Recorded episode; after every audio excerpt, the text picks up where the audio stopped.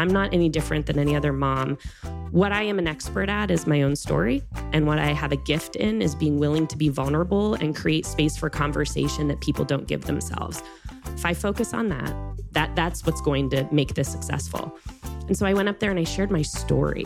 Hello, all you beautiful people. Welcome to W.E. Talk, where we sit down with women entrepreneurs. We talk about successes, failures, journeys along the way. I'm super excited about this week's interview, but before we get into that, I want to talk about our live recording on October 26th. We're having it right here in Pittsburgh. We have four big powerhouses Tammy Thompson from Catapult Greater Pittsburgh, Christy Effelman from Edge Leadership, Daniela Ozio from Clubify, and Yvonne Campos from the Next Act Fund. It's going to be from 6 to 8 o'clock in Alloy 26. Please come.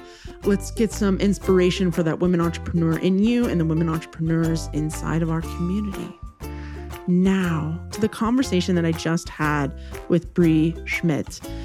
Brea has a very unique brand that has changed exponentially throughout the years.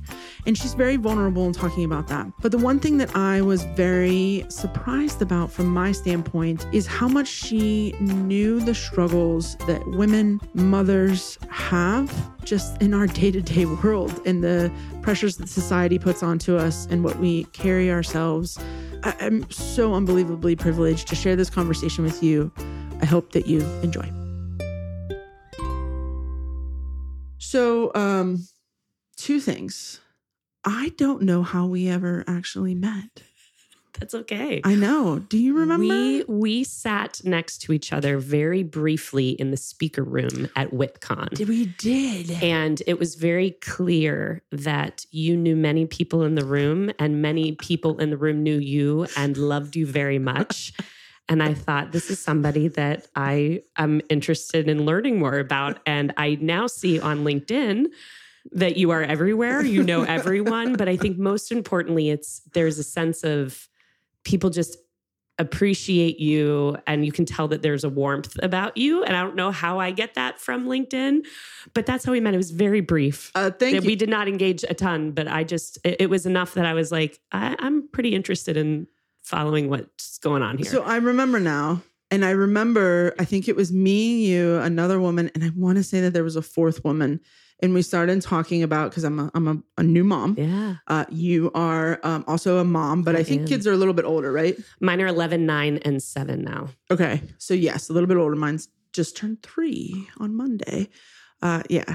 Uh, but I remember us talking about like the motherhood aspect and also like owning the business aspect. And I want to say the other woman was her first year in, like no kids, one in kids kind of thing. We were talking about the the ventures of entrepreneurship and motherhood. And I remember distinctly you because I knew the other woman relatively well. So we went like super vulnerable and you kind of like just dove in with us. So like I appreciated that about you because a lot of women still do kind of want to have like this polish about them and and you know what some women actually do have like that level of polish and like they can do it all.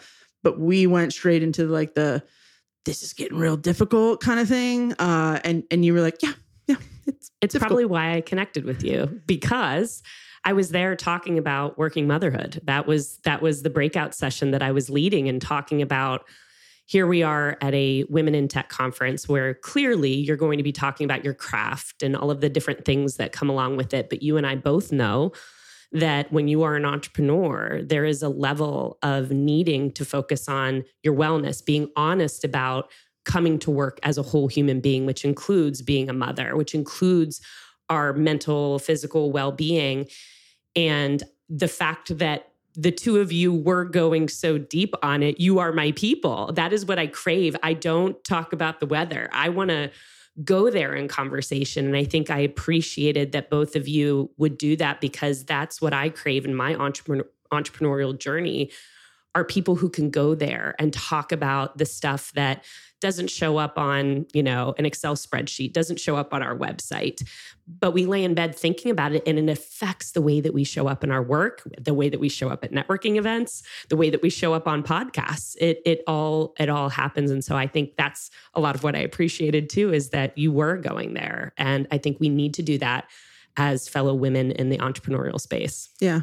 Although I will have to say, for anyone who's listening to this in Pittsburgh, like the weather conversation is di- directly impacting my mental health as well. So uh, sometimes in Pittsburgh, it's like, listen, I'm I'm gonna say like, because someone will be like, "How you doing?" and I'm gonna be like, you know what? The sun is out today. And like people think, especially if they're outside of Pittsburgh, that like I'm doing small talk. I'm like, no, no, no.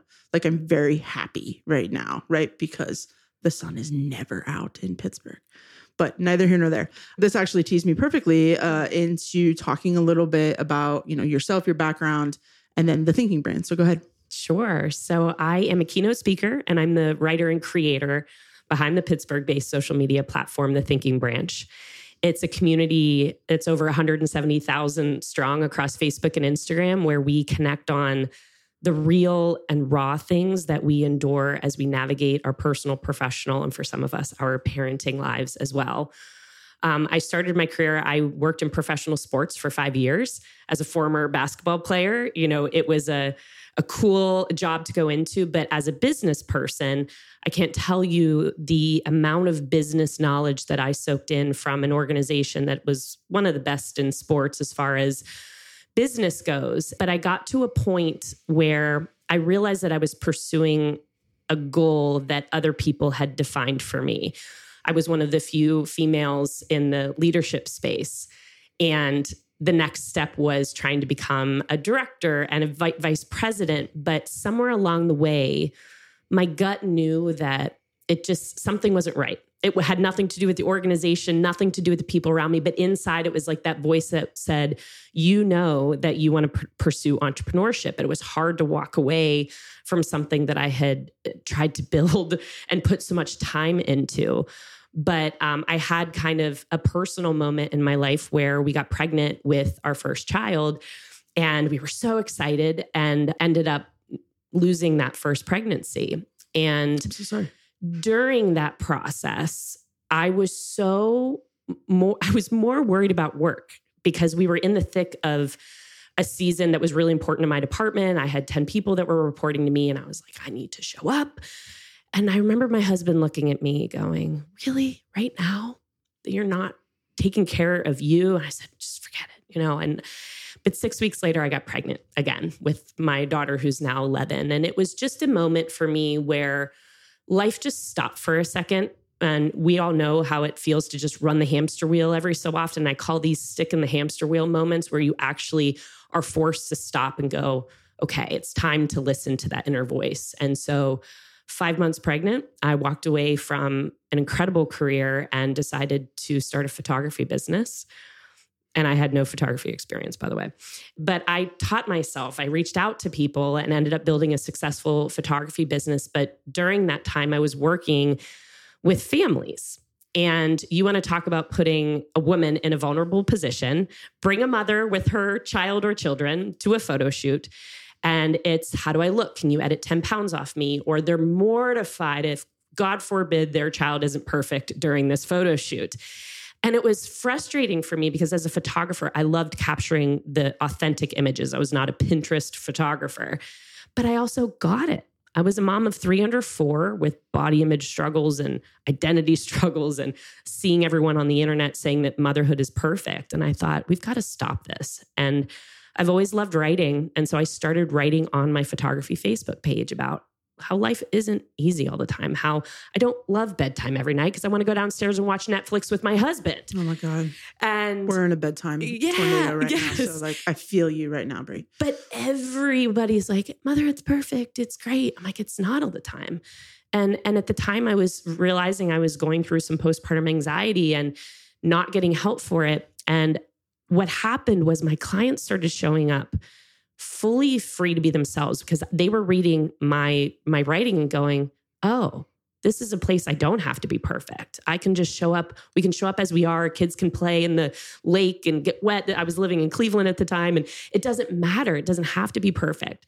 And I thought, you know what? There's something here. I'm connecting here. And so I decided to start the Thinking Branch as an outlet, as a place to create more community outside of just my photography page. And what started as a hobby and an outlet for me has now become this community, this purpose, this mission um, that I do full time now. So let's kind of dive into a lot of like the so like how does it how does it make money, right? Yeah. So like I know you do a lot of speaking and then even like how has it transformed throughout the years as well? So one of the things I think you and I talked about pre this recording was like sort of brand clarity, right? And brand clarity is something a lot of people struggle with, especially as your business evolves because you get into it, right? So, like your prime example, start out photography, start talking about it. And then the thinking branch came out. And then, like, so those things are, are natural evolutions of a brand. But again, like here we are right now, you know, how do you monetize that? How do you take the community and have it be something that is a business? Right. You know when i when i started the thinking branch it wasn't supposed to make money. It was the photography was how i made money. And then as i started to learn more about the industry and understand it i thought wow this could actually be something that can you know be another source of income. But it was a struggle because i had built a brand that was on authenticity on heartfelt things talking about hard things. And i thought if i monetize this what is my community going to say about me are they going to be like, oh, so you started this community to connect and now you're making money off of it? So for a long time, I didn't pursue making money off it because I was afraid it would take away from the authenticity of what the page was. But I quickly learned that it was really all about being intentional on who I was partnering with, what brands were going to allow me to be my authentic self, to use my voice while still helping them with their marketing messages so I just started looking for those types of partners that would allow my writing to shine, my heartfelt messages to shine. And so I started building that. And then as people saw my community build quickly but steadily, I wasn't somebody who went viral and got success. This has been a seven and a half year steady growth people started asking me, well, how do you do it? How do you write? And your pictures are beautiful. What can I do? And so I started seeing that I could also help other people who are wanting to start pages as well. And so I do a little bit of social media consulting. Got it. And helping people identify what their brand message is, to write for social media to make that connection, helping them with their pictures as well. So really the the basis of my business, the income is partnerships, keynote speaking, which is we can probably dive into a little bit more doing some consulting and also doing some freelance writing. So I write monthly articles for other other organizations as well. But Meesha, it is you know every time i talk about my business it's like uh, if you look at every year of my business it's looked different and some people will say well you know what's your 10 year plan and i've never had an answer to that everything good that has come to me has been about me being present in the moment and being aware and recognizing where there's maybe an opportunity to grow or an opportunity to bring a different source of income into my business. And I will say this past year has probably been the thing that I have been working for and didn't really realize that finally all of that work really led me to where I finally feel like this is where I want to be. And the year that I've had is humbling, exciting, and just feels authentic to what I have always wanted to do. And it's been hard though, because sometimes when people do ask me what I do, because it's changed so much, sometimes that makes me feel insecure that I don't have this. Well, here's exactly what my plan was. Here's how I use the data, and here's how it all. But but for me, I have always been a business owner that leads with heart and a lot of you know awareness, and have just noticed the doors that have come to me and opened them, peeked in, took a look, see if what works for me. And the one and when it works, I stay there and figure out a way for it to work for me. So I I see some consistencies, mm-hmm. right, along the way, but I always tell people I, I like having a plan, right? Mm-hmm. And but my big thing, and I tell everyone this too, is that like a, a plan can just be three sentences that you write down inside mm-hmm. of a mm-hmm. book, and that's fine. But especially in the age that we are, and I mean, like what six months ago, no one was talking about AI. And if I hear another speaker talking about AI, like it's everywhere, right? So we are in such a fast paced society right now that almost to the extent of that business plan by the time you are done writing that sentence may need to change because of what channels you're using via social media, even how to write, uh, anything along those lines, it may need to change. So having the plan sometimes is good, but I tell people like it does it's not the 10 commandments here. We're not etching this into stone. It's going to change. But even in your story, I really I think that there's a lot of similarities in it all. And it's not like, you know, Brea was doing photography and then all of a suddenly I don't even know what's the opposite side. Let's just say Brea started making cookies and she wanted to sell cookies, right? So like there has been a natural evolution of you are just bringing Brea to the table, and then the community around started sitting at the table as well. So I think that there is a little bit of similarities, and you are kind of like just feeling some of those things out. Yeah, and to be vulnerable, you know, I think that I'm I'm somebody who loves business, and I kind of keep it close to me. And i think it's because the thinking branch is such a you know it's heartfelt. It's it's it's about the the life like what you're thinking about at night. And that's so personal. But i have a business side of me that's very intentional. And people don't see the behind the scenes of the negotiating that i do and the planning that i do and the changes in wording because i know my sales process and, and certain things. And i for some reason have always kept that really close. And it's almost like this hidden gem that I keep tucked behind because so many people connect with the heart side of me. And I think for a long time, I was worried again that if they saw that business side of me, that they would then think that the heartfelt side was a business move, if that makes sense. But I've always operated under this 90 10 um, thing where when I go to write a post, I sometimes have to ask myself, Am I writing this because it's strategic? Or am I writing this because I know that it is going to serve people? And 90% of what I do is because I want to serve people. I want to help people. It is inherent in me to want to make a difference in the wellness space for mothers, for all of us to just feel like we can show up authentically. But 10% of me strategically knows what I'm doing with that content, where I'm looking at my insights to know what time I should post and how those words are worded so that it connects better than others. Um, but sometimes I find myself leading with the business side. And every time I do that, it doesn't work. And so I think the reason that people don't see a lot of the business side is because I lead with the heart. And I think leading with heart is a business strategy for me, but also just a personal mission.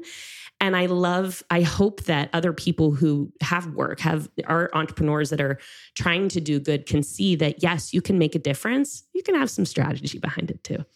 And and so my wife and I always have a, a saying of uh, both things can be true at the same time. Uh, and there's a way because I'm very similar as well. Per your, you know, as you first start talking about me, I do lean with a lot of heart as well. And I, I bring a lot of that warmth and just sort of vulnerability to almost anything that I walk into. But the rooms that I'm walking into are very strategic.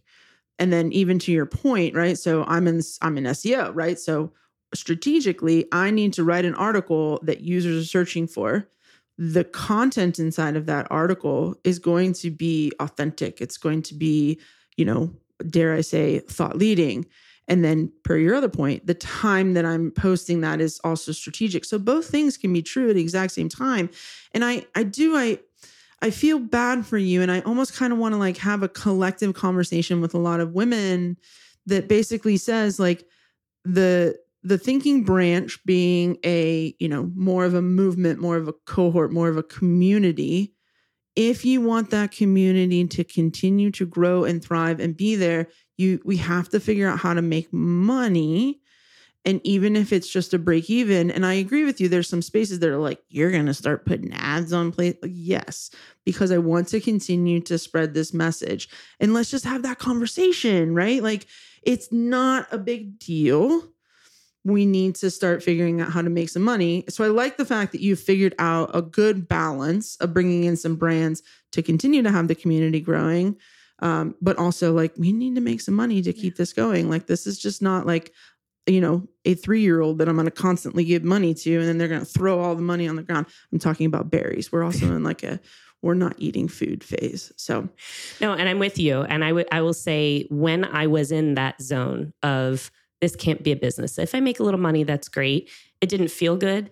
And, and candidly, the more resources that I have, the more good I can do. And that's what I always say to my friends who are like, oh, I feel bad if I do a partnership on this because I'm talking about something that's so, you know, just personal. I said, but you need to fuel that fire. And if you are putting all this work into it and not making any money, you're going to lose momentum, maybe, you know, lose your passion for it because you realize how much time you're putting into it and not getting anything in return. And you know today i you know i'm about to finish a year that i've never could have imagined for my business. And i think it's because i finally leaned into the fact that i am a business and it's okay for me you know when we talk about my speaking. So i've been um, working with employee resource groups a lot of women and caretaker employee resource groups across the country as well as companies and different conferences to talk about the importance of focusing on self-care and well-being in the workplace. So we we've done so much work online talking to mothers and helping them understand it and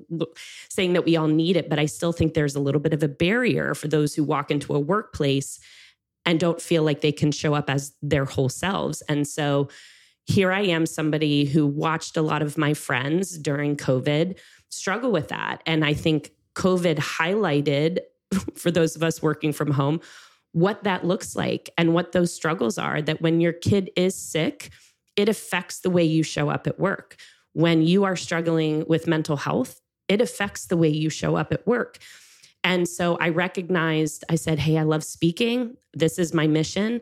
I see an opportunity here not only to make a difference, but also to grow my business.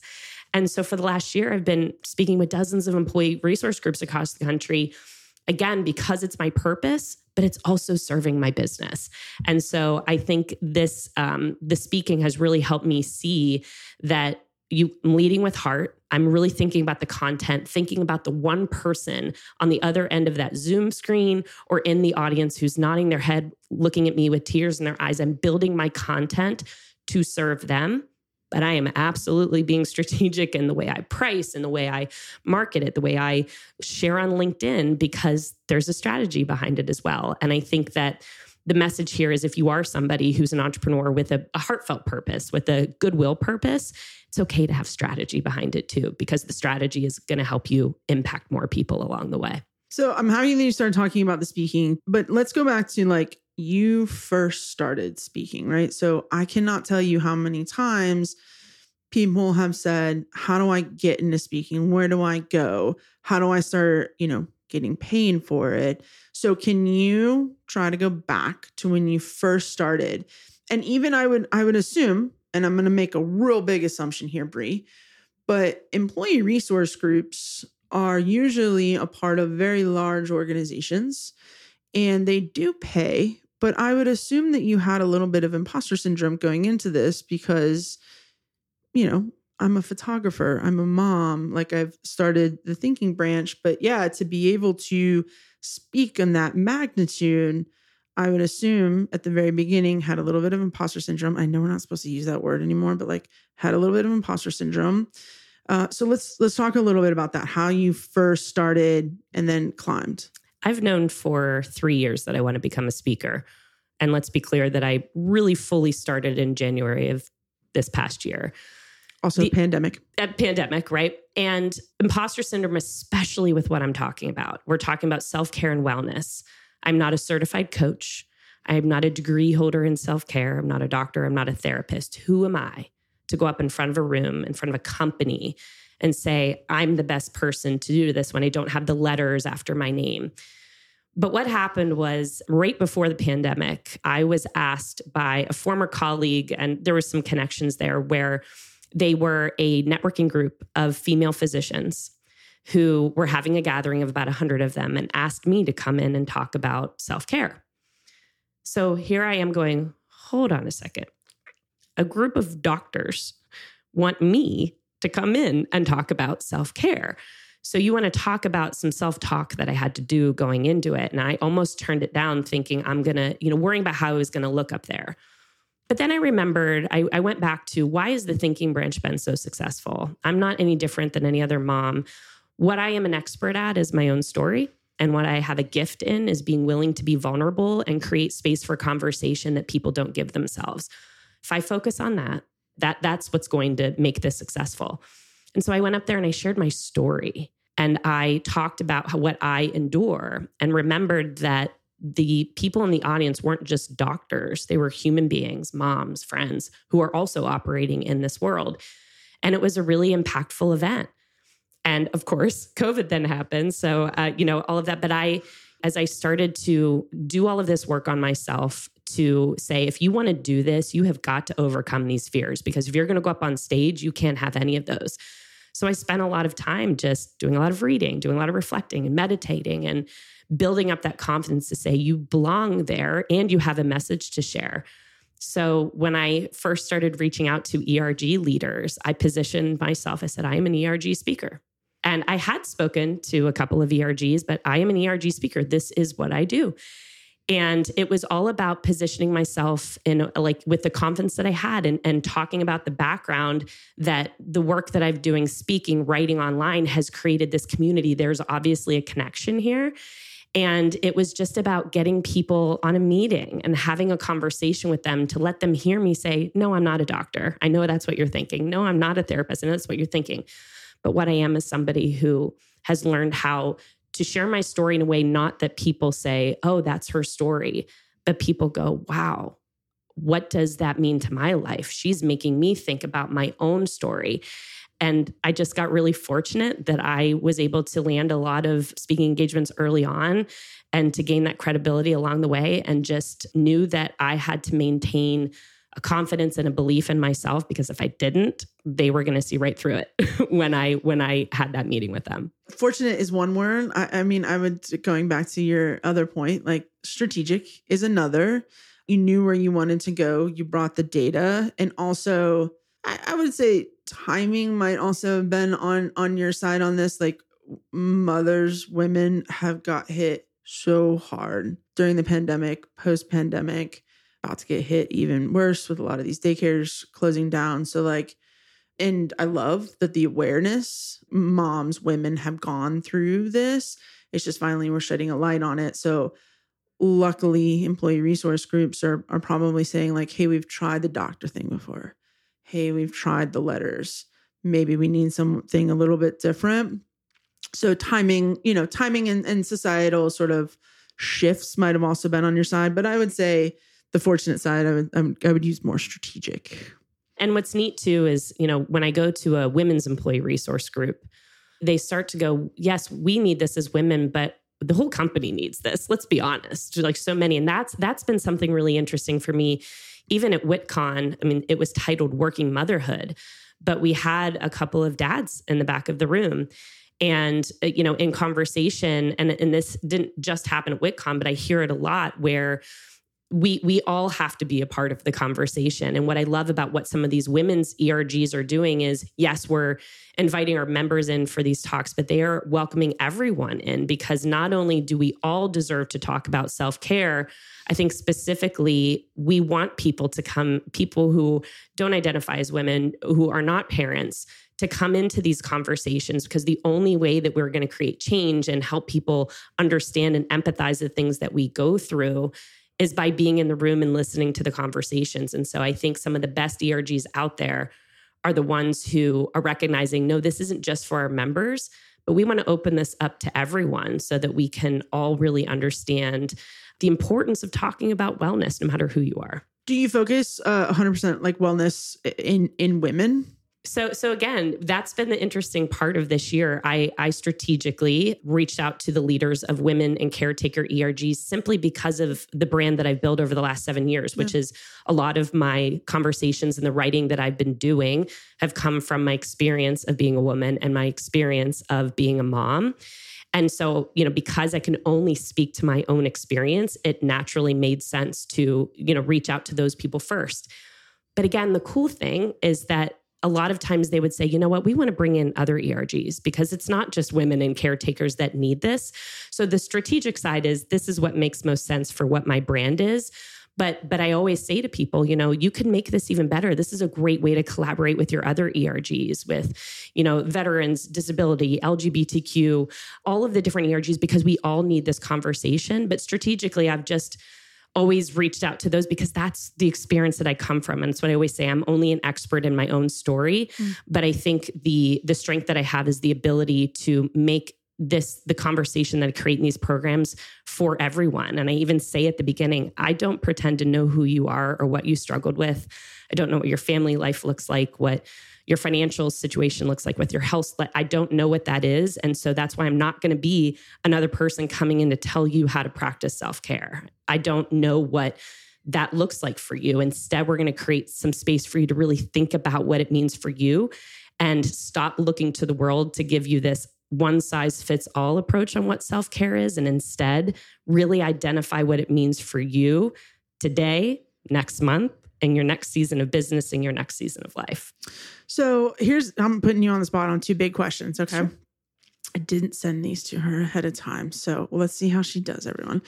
How do you, so I'm thinking about a specific person in my life right now who is the primary breadwinner, has two kids, does everything around the house, husband is a somewhat traditional husband. What do you say to a woman like that that has to manage a house, manage the money, and manage two kids, doesn't have a lot of family support? How is that person supposed to incorporate self care into their lives? Right. And I think that's why the word self care for a lot of people is triggering because mm. I remember being a mom of a four year old, a two year old, and a newborn with a really supportive husband, but one that was gone 12 hours a day, no family around. Like self care, really?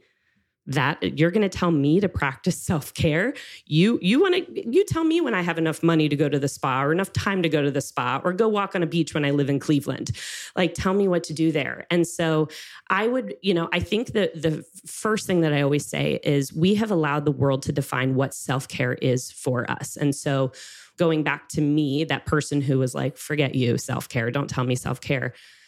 I was looking to the world to tell me what self care was. And in that moment, it was go to the spa, go have time with my girlfriends, get rest, take a shower uninterrupted, which didn't exist with three kids under. Um, so it frustrated me because I went to the world to try to define it. And so what happened for me was I had to start going, what is self care to me?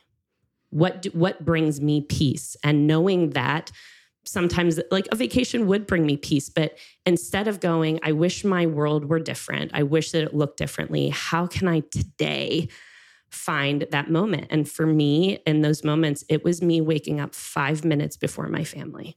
I would try to meditate if it worked. I would just sit and stand and look outside and watch the leaves. It was some a trick that somebody taught me of like watching the leaves and noticing the color and the way it moved. So I had to ask myself, with the resources I have right now and this, the you know situation I'm in right now, what can I do? And even if it's just five minutes, I had to practice that because I needed practice in choosing myself. And that was the hard part is like believing that you can. And so you know what i say to your friend is one that i i can't tell you what self-care is but in my program i kind of walk through this idea of understanding how vulnerability plays a role in it. And i know like again when i was in that role when i was struggling with it i didn't tell anybody. And i was just like i'm going to try to figure it out on my own. It's really about finding your people that can help you when you feel like you can't go after self-care yourself if you're trying to hold yourself accountable to find that circle of people. But it's just every day, even if it's just five minutes, having a conversation with myself in the mirror like, you are enough. You are doing the best that you can. Right now, life is really hard, but you are doing a great job. But just finding those those little moments. But I ask myself, like, what do you need today for inner peace? And if it's a text with a friend, I'll text a friend really quick. So it is. I, I, think, you know, there's never an answer. I can never say to your friend, well, here's exactly how you practice self care. What I will say is, I think we all need to explore have we looked at self care as what the world tells us self care is, or are we taking the time, even if it's just five minutes, to go inward and say, what do I need today? Even if it's just for five minutes. Yeah. My wife just recently started getting up earlier than the rest of us. And yeah, she absolutely loves it. She, gets to sip on her coffee for a few minutes before kids wake up and wives wake up. So, uh, yeah. Uh, yeah. And I had a friend really who, who, who, wrote about kind of that concept where she always said, I just need, if I could just get away for a weekend, everything would be fine. Mm. So we spend a lot of time wishing it were different. And she goes, But I got that weekend away. And then I came home and I still live the same life yeah. that I did. So I realized I had to find. And so her thing was that it was finishing her cup of coffee while it was hot, mm. was going to be her self care. And the way she did that was she would go to her kids and say, Mommy's going to have her coffee. Does anybody need anything before I have my coffee? And you know, knowing that they might come in, but she she was intentional on making sure that every day she was able to sit by herself and have a cup of coffee. Mm. She knew that that might be all she had in that day because she was just, you know, everything was coming at her. But she said it was just that mindset of saying, Hey, I picked me today, even yeah. if it was just for five minutes. Yeah. I, and you know what? Like that's a boundary. It's it's not that you know it's not a malicious boundary. It's just a boundary that i'm setting for myself. And i love your friend for that because now i'm showing my kids a healthy boundary. So like commend commend your friend. Second tough question is in your experience and everything that you're you're doing right? Why are women feeling more of this pressure and why are women not even feeling they're they're taking on so much of this? And i say this as like a gross you know um generalization statement because i know that there are men that take it on as well. And i feel like men hide it. And that's also why you know if you look at suicide rates it's predominantly men.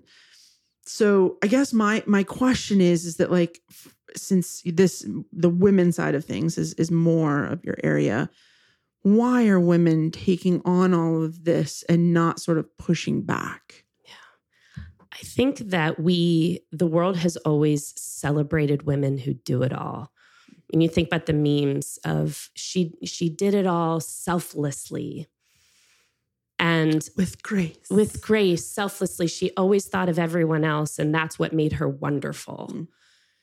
And I believe in selflessness. There are times that selflessness is important for our kids and for our friends and our family, but we celebrate that idea that women who do it all and take care of everyone else beautifully are the, are the best and they're the most loved.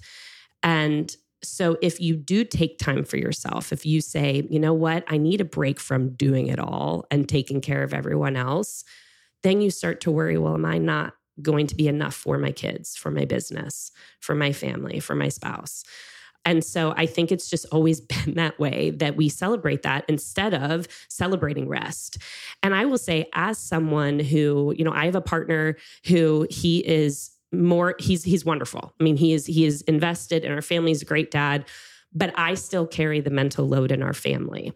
And we can have a gazillion conversations about how we can spread that out a little bit more.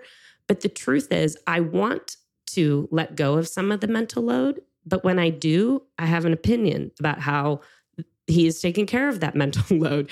And then I say, well, forget it. I'm just going to do it myself. And so I think it's, it, you know, I started out as the primary caretaker because I was working from home and my husband was in an office. It was just how it had to happen. So we we built our family foundation that way. And so when we both started working from home together, when we moved to Pittsburgh, there was, you know, it was a shift of all of a sudden I'm like, I see you here and I see that you can help with lunches and getting on the bus. And but we but we had to really establish what those boundaries are. But I think it's it's twofold. I think it's it's generational. I think that, you know, for years it was women stayed home, they did everything, you know, they did all of it, but we also celebrate the women that'll do it all. And then we want to be that. And I think it goes back almost to what we were talking about before is for a long time, I was building my business goals and deciding who I wanted to be as a mother based on the memes I was reading and what I thought the world said was a great business owner and a great mom. And I didn't slow down long, long enough to put the stick in the hamster wheel and ask myself, what is being a good mom to you? What is being a good business owner to you? Because when I was trying to be the mom that I thought I should be and trying to be the business owner that I thought the world said would be successful, I was drowning in mental health struggles. But when I decided, you know what, this is how I want to mother, and I want my kids to see me pursuing my goals, I want my kids to see me practicing self-care. I want my kids to see me setting boundaries when I ask for space and you know, and again, that's it's sometimes hard with kids, but I want them to see that. And then as a business owner, I've had so many people that have said you you really should do this. Well, this could take you to the next level and and you sometimes start to go, well, should I do that? But then when I look and I say, you know what, I'm being the mom I want to be, and my business is operating in a way that works really well for me and my family, then I can just kind of focus on me instead of trying to just keep up with a, with what the world says a happy successful woman looks like. My big aha moment for that one was the pandemic. So for some reason, I kept working really hard. Hard and not smart. Really hard to get my business to a million dollars. And at some point in time someone was like, "Why?" And I could not have answered that for you because I felt like that that meant I was successful, right? As I got to a million. And then the pandemic slowed everything down. And I was like, oh, wait, let's redefine this, right? Let's redefine what success looks like, which is actually a perfect way for us to tee into some of our closing questions. So you kind of said it a little bit, but Brea, what is success to you? Success is authentically going toward a goal that you authentically created for yourself.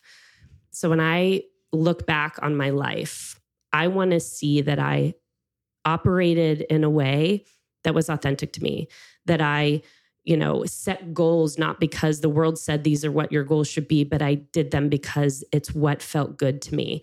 This applies to business, this applies to motherhood, this applies to my personal goals and the way I show up in my friendships. As someone who's on social media and is constantly seeing the way that everyone is trying to tell you. I mean, I mean, here we are coming up on the holiday season. I'm about to feel bad if I have a perfectly decorated house or if I don't. And so, it, oh God, even so little true. things like how you handle the holiday season. Do you have a fake tree or a real tree? Is make because it's constantly in our face it's hard to remember who you are anymore. Like, is my thought because I read that thing? Or is my thought because I've checked in with myself enough to know that this is what's important to me? So for me, I want to get to the end of my life and look back and go, you showed up as who you were and you did that for you, not because the rest of the world told you to. And so let's let me go a level deeper, right? So you hit it you hit it. My next question on this one is like, how do you know that what is authentic to you is truly authentic to you, not something that you've just sort of been, let's say, brainwashed by social media on? So the the check-ins that you're talking about, is that how you personally will know that this is this is truly authentic to me versus something like I saw and then someone had to sort of push back on. So how how do you make sure that that is authentic? Yeah, this is exactly what I talk about in my sessions. It's like we move so fast that if we feel something, so if something feels uncomfortable, so you walk into a room, you have an interaction, and you're like, that felt uncomfortable. Was it me? Was it that person? Is it the room I'm in? But then we go on to the next conversation. We go home, we take care of our kids, we have a meeting the next day, and we don't think about what happened there.